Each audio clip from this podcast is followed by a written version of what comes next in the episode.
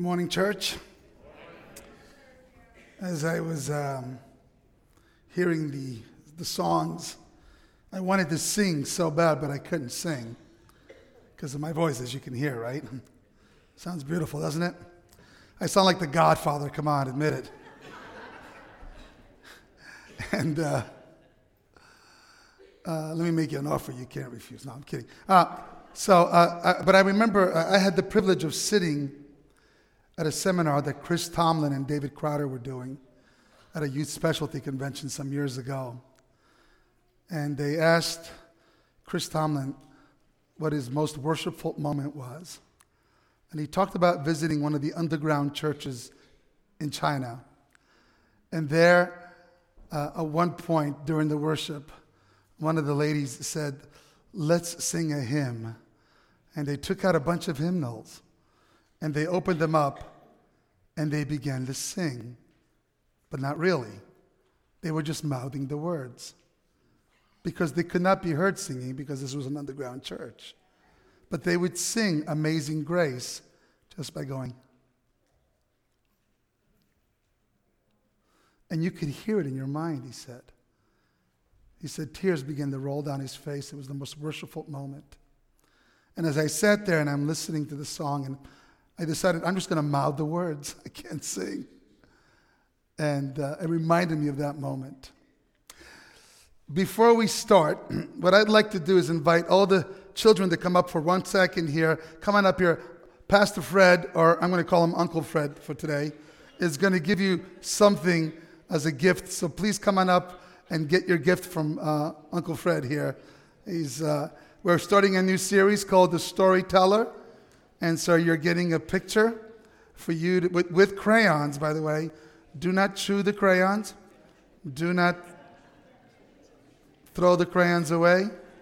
But just have something that you can uh, be able to color this wonderful picture of Jesus telling stories to children. All right. Sorry, adults, there's not enough for everybody. I know, I know. Some of you guys are heartbroken.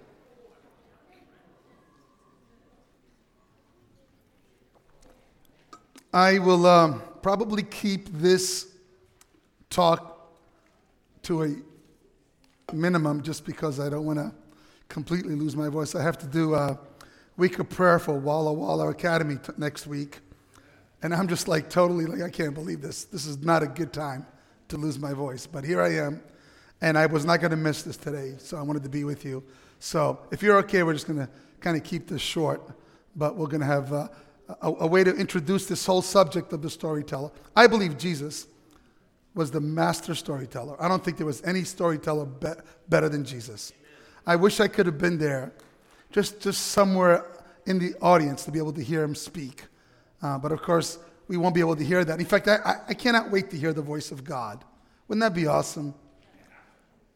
To, to hear him tell a story or to hear him sing a song. Can you imagine how cool that will be to hear the voice of God? So it was the year 2000, and I uh, ended up going with some friends of mine, pastor friends, to Toronto for my very first ever attended Seventh day Adventist General Conference event. I'd never been to one, I didn't know what that was. I was like, okay, sure, let's go. And it's, uh, we went, there were four of us. We drove, stopped at Niagara Falls, you know, we were having a good time. We even played some golf, you know, just we were boys will be boys kind of thing, you know. We were just hanging out together, you know. No spouses, you know, we were just, yeah, her, you know, kind of a thing, you know. And we had just been through a bunch of meetings, and uh, we wanted to, we just kind of wanted to watch like a macho movie. And just right about that time, this movie came out uh, called, uh, I don't know what that is. It's a great movie, though. What happened? Let's see. How are we doing back there, Brandon?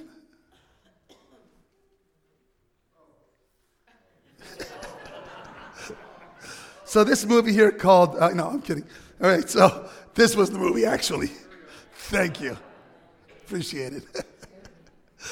I love that. Oh. I don't mind Brandon saying that, but when his father says that while he's cutting my hair, then I'm a little concerned, just, just so you know. Oh, oh no, what happened?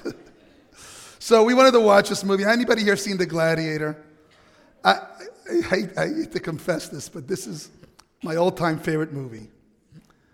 And, uh, you know, the caption was, the general became a slave. The slave, slave who became a gladiator. The gladiator who defiled an emperor. You know, it was awesome, you know. And, and, and during the movie, there were certain uh, uh, phrases that just stuck in our minds, you know. At the very beginning, when the Germanic tribes are attacking, and he sends a message, and they come back, you know, a little gruesome, you know, obvious because the children, I'm not going to say it, but you've been there if you've seen the movie. But just from what uh, Maximus says, he says, they say no. it's like, okay, we're going to fight, you know. And then all of a sudden he turns around and he says to his group of Roman soldiers, he says, on my command, unleash hell, you know. And so we, we in fact, till this day, till this day, when uh, I meet one of these four guys, Peter Smela, Paul Fisher, I can't remember Francisco's last name, but Francisco was there and myself. Whenever I meet one of these guys, we, we, we always greet each other with strength and honor, you know, because that was the, the greeting in the movie, you know, strength and honor. How many of you guys know what I'm talking about? Come on, strength and honor. Come on, let's do it, right? So, so we were there, and, and, and then the movie was this powerful, two and a half hour movie. Uh, Commodus, this guy in this movie, uh, the son of the emperor, ends up killing the emperor, and uh, this, this, this big thing happens where he becomes the emperor, but he really isn't. But, you know, and he's kind of evil, like many Roman emperors were. And uh, Maximus gets blamed, and now he's on the run. Next thing you know, he's a gladiator, and he gets to fight Commodus in the arena. And it's a really powerful moment. At one point, he says, You know, the time for honoring yourself is over, Highness, you know, like that. And then this big thing happens, you know, and then, and then the scene at the end when he is dying. And uh, as he is dying, he's got these memorable thoughts of his, of his wife and his child. Uh, and this whole time, there's this other kid involved who is the daughter of the sister of Commodus, who's in danger because Commodus has been trying to kind of corrupt him. But because, because uh, Maximus was able to, to kill Commodus in the arena, uh, he turns to uh, the sister and says, Lucius is safe. And then he dies. There was like this sudden attack of allergies in the room at that point. I looked over, and all these guys are just kind of like going like this, you know, and crying. And one of the guys, Francisco, runs to the bathroom. And we go out to meet him, and he comes out of the bathroom, and he looks at us and he goes, Yes, yeah, I was crying, okay? I was crying. We're like, It's all right, man. We were all crying, you know? What is it about stories that make you cry? What is it about these things that they're just so powerful that, that make you just totally cry?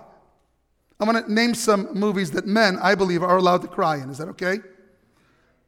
Because I cried on Adam, just so you know. Braveheart. Come on. All right, good. Uh, the Green Mile. Anybody seen The Green Mile? Come on, man. You, you, tell me you didn't cry. The Pursuit of Happiness. Anybody cry at that one? Uh, some of you guys are going, no, not me. Not me. All right, wait, hold on. Saving Private Ryan. Come on now. I don't care how macho you are, man. You had to cry at that one. Dead Poet Society? No? I'm hearing a lot of ladies saying things. The guys are like, no, not me, no. But I know. I know. Blood Diamond. Anybody seen Blood Diamond, that movie? Let me tell you, man, there's a spot there, man, that if you're not crying, you don't have a heart. Let me just say that right now. And then, of course, my, my favorite, most Toy Story 3, right? Come on, man, right? Tell me. There is no way you could watch Toy Story 3 and not cry at that moment, right? Stories are so powerful. They've always, see, even children will tell you, right? They, they've always been powerful. They draw us in. You get lost in them. A good storyteller allows you to identify with the characters. These stories awaken emotions in us. They make us travel to places and time that we would never be. But most of all, they have the power to impact us, to change the trajectory of our lives. A great story can do that. Jesus was a master at this. Jesus was a master storyteller. We say a lot of things about Jesus, but what we don't realize is what an amazing genius he was when he came to telling stories. In fact, there are people who don't believe in Jesus as the Son of God. There are Jewish scholars that will say, you know what? Believe what you want about Jesus, but one thing that we know about Jesus was that he was a powerful storytelling rabbi. That's what they would say.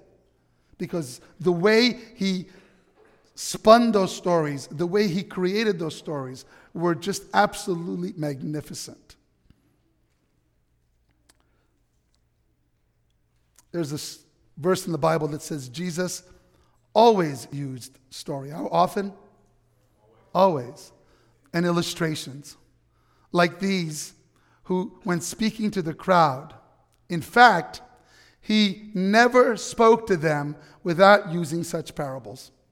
Isn't that amazing? So, how is it that we don't think of those parables than more than just stories? But if Jesus was using this tool at such, in such a way to the point where the, the gospel writer says, look, this is just the way he taught. How could we not look at, at these stories and say, you know, what can we glean from them? What can we get from them? What is Jesus trying to tell us through them? I want to tell you right now, in the next few weeks and months, we're going to go through some of the most famous stories. And hopefully, we're going to be able to give you a fresh perspective on them. But more than anything else, we're hoping that somehow, as we go through these stories, you will be able to connect with them. And you'll be able to hear what Jesus really wanted to say to us. Jesus was a master at crafting stories from everyday imagery imagery from the place where he came from, imagery from where he was living, imagery from where he grew up. Why? Because that's what Jesus was all about. Jesus was all about leaving heaven to come and identify with us so that he can then get us to the point where we are identifying with him so much so that he can then take us to heaven. Make sense? Mean, that's the whole point here. He connected them, these everyday imageries, to kingdom principles. He would place a beautiful lily in the hand of a child and then he would say, Consider the lilies of the field. Not even Solomon in all of his splendor looked like this. And then he would say, How much more would God love you than this lily? Why do you worry so much?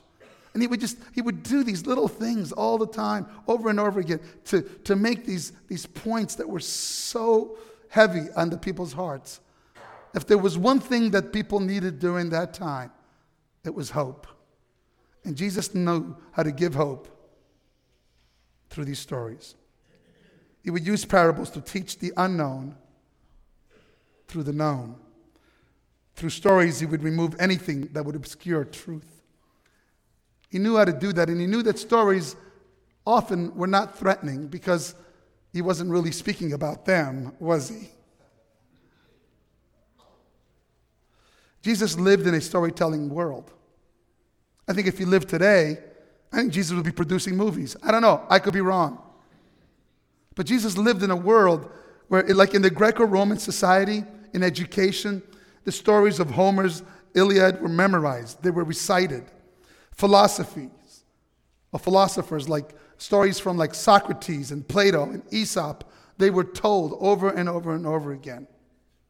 People were very familiar with the idea of telling stories and using that as a way to make some point, whether it was political, whether it was religious, or whether it just was entertainment. In fact, professional storytellers would be hired to entertain after dinner, parties, and other special events. They would just go around. This was just like a big thing. Today, we go home and watch TV. But back then, there was no TV. Back then, there was no telephone, there was no internet. Back then, The only way to get good entertainment, besides something that was not kosher, would be to listen to a great storyteller. And Jesus maximized this gift. Isn't that awesome? I mean, if you think about it, Jesus, he was no exception at being able to, in fact, he was an exceptional storyteller. Jesus could enter a Galilean village, and within hours, he would find himself encircled by large audiences of every age, of every gender, and he would somehow, in every way possible, be able to keep them there, totally spellbound. He knew how to awaken inquiry. He would tell stories in such a way that people would want to know more. He knew how to arouse the careless, people that didn't care. He, he could tell that a story would do that. He knew how to impress hearts. He knew how to inspire actions. He was a rabbi that spoke their language, understood their pain, identified with their frustrations of political and religious corruption. He skillfully picked up images that surrounded them every day and spun them into examples of timeless universal truths. He would tell tales of shepherds and farmers and fishing and baking and laborers and treasure hunters and fathers and sons. I mean, he just, he just chose whatever he could to help people. And I believe that every story had to do with somebody in that audience. Not necessarily it was about them, but they could relate to it. Maybe there was a father and a son when Jesus told the story of the, of, of the parable of the, of the prodigal son. You know, maybe there was a poor person when Jesus told the story of the lost coin. Jesus knew how to just capture those moments and turn them into defining moments. Jesus was a master at using humor and puns, as we will see in the next few weeks and months. He had this way of, of doing these ridiculous comparisons. On one occasion, Jesus criticized the religious leaders. And he, he pointed out that they were overlooking vital spiritual matters, but debated minutiae of religious rhetoric. And he uses these words. Some of you would remember this. He says, You blind guides, you strain out a gnat, but swallow a camel. Remember this? Well, in Aramaic, this is brilliant because the word for gnat is galma and the word for camel is gamla. So just by changing one letter in each word, he was able to rivet this phrase inside their minds. They would get this because they knew that this was almost the exact same words. You blind guides, you strain out a gnat, you strain out a galma, but swallow a gamla. And imagine there being in that audience, being hit by the humor of some religious leader trying to swallow a camel or trying to take a gnat out of the middle of the teeth, right? Audiences were thrilled, inspired, they were stunned, they were enraged. Successful speakers either people knew them, either the audience carried them out on their shoulders with cheers, or they plot to figure out how they can throw him off a cliff. I think Jesus was a successful speaker, wasn't he? A great storyteller, because they were constantly trying to figure out how do we kill this guy. But I think most importantly, Jesus knew how to weaponize parables. Better than anybody else could. Jesus' parables were not obvious in this traditional sense. They were not about the preservation of tradition, but actually the, the construction of it. This is why they wanted to throw him off a cliff. Jesus' teaching went upstream against the tide of the norm. He took a traditional form of communication, ingeniously turned it around and used it against the tradition. And I wonder, I wonder what attitude or perspectives with the modern church do you think Jesus would confront today? What story? Would he tell us today? Because Jesus wanted to adjust people's thinking. He tucked meaning under things that were out of place, that were ridiculous, contrary to common practice, in conflict with routine and tradition. What stories would Jesus use today? Would he talk about the tyranny of technology? Or perhaps the incessant oppression of the addiction to routine and life in autopilot? What would he say about church? One of the things that made me fall in love with Nancy was that when she was in college, she had this picture It was a painting. And it was a picture of this preacher up front preaching. And you could see it from the back. And you could see that Jesus is sitting in the front pew asleep.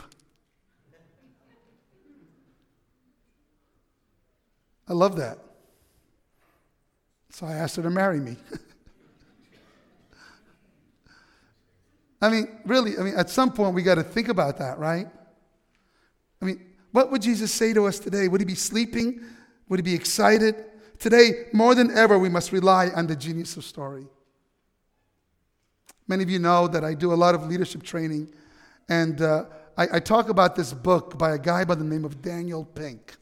And Daniel Pink talks about these six aptitudes, six aptitudes that are essential if we're going to live in today's conceptual age.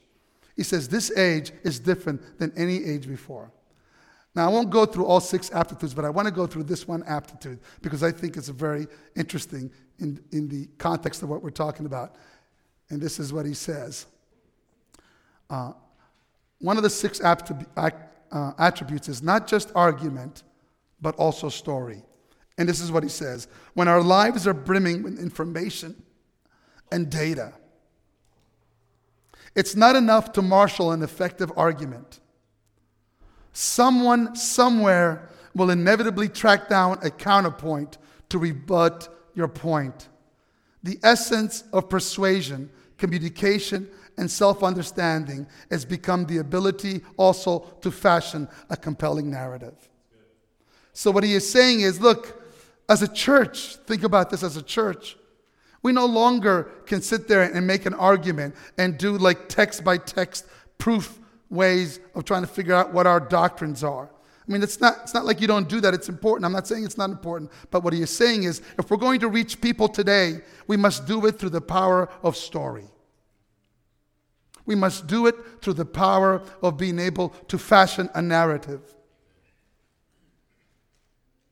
And I can tell you one thing for sure you are Jesus' story.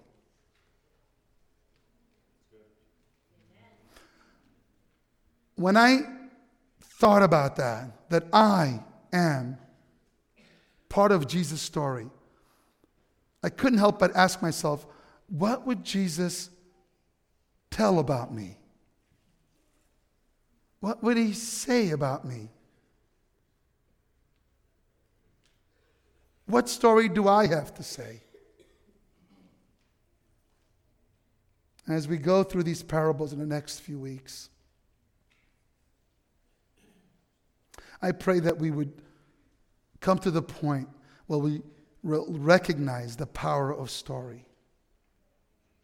That as we try to do the best we can to logically explain some things, just know that that's just not going to work anymore. We live in a world that is filled and bombarded with all kinds of data, all kinds of information, and, and it gets, you know, you get overloaded. You know what I'm talking about?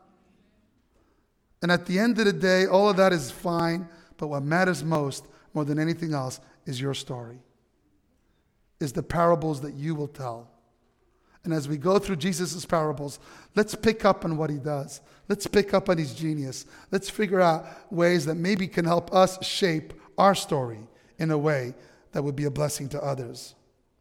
Stories that can hold attention, stories that stir our emotions, stories that help us remember, stories that will even make us cry from time to time, stories that can make us laugh. When I was a teacher, first and second grade, we would do this thing. We would go to this little corner in the, in the room. We called it the worship corner. We had kind of closed it in. We would all sit down on these pillows.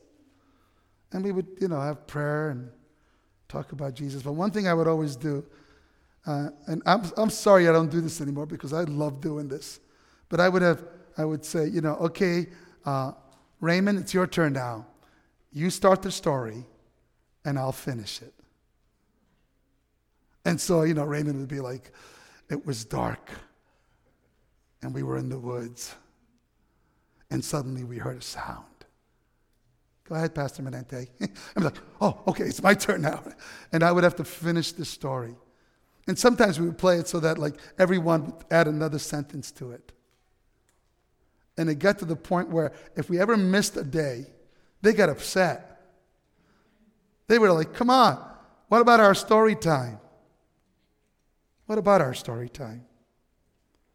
The most wonderful thing about Jesus is that he not only told those stories, he lived those stories. He was such a great storyteller that they would send people to try to trip him. And then they would go back and say, Man, we couldn't trip him. Why not? Because nobody spoke like this guy before. Well, what do you mean? Well, nobody ever spoke like this guy before. Because nobody ever lived like this guy before. And the most impactful story that he ever told was that day on the cross. And without saying too many words, he hung there and said, I love you. God is love. Are you getting this story? Are you understanding? Are you sure? In the agony filled imagery, Jesus pulls out the greatest weapon of all faith, hope, and love. So as we spend time going through these stories, may we see and experience faith, hope, and love. Amen.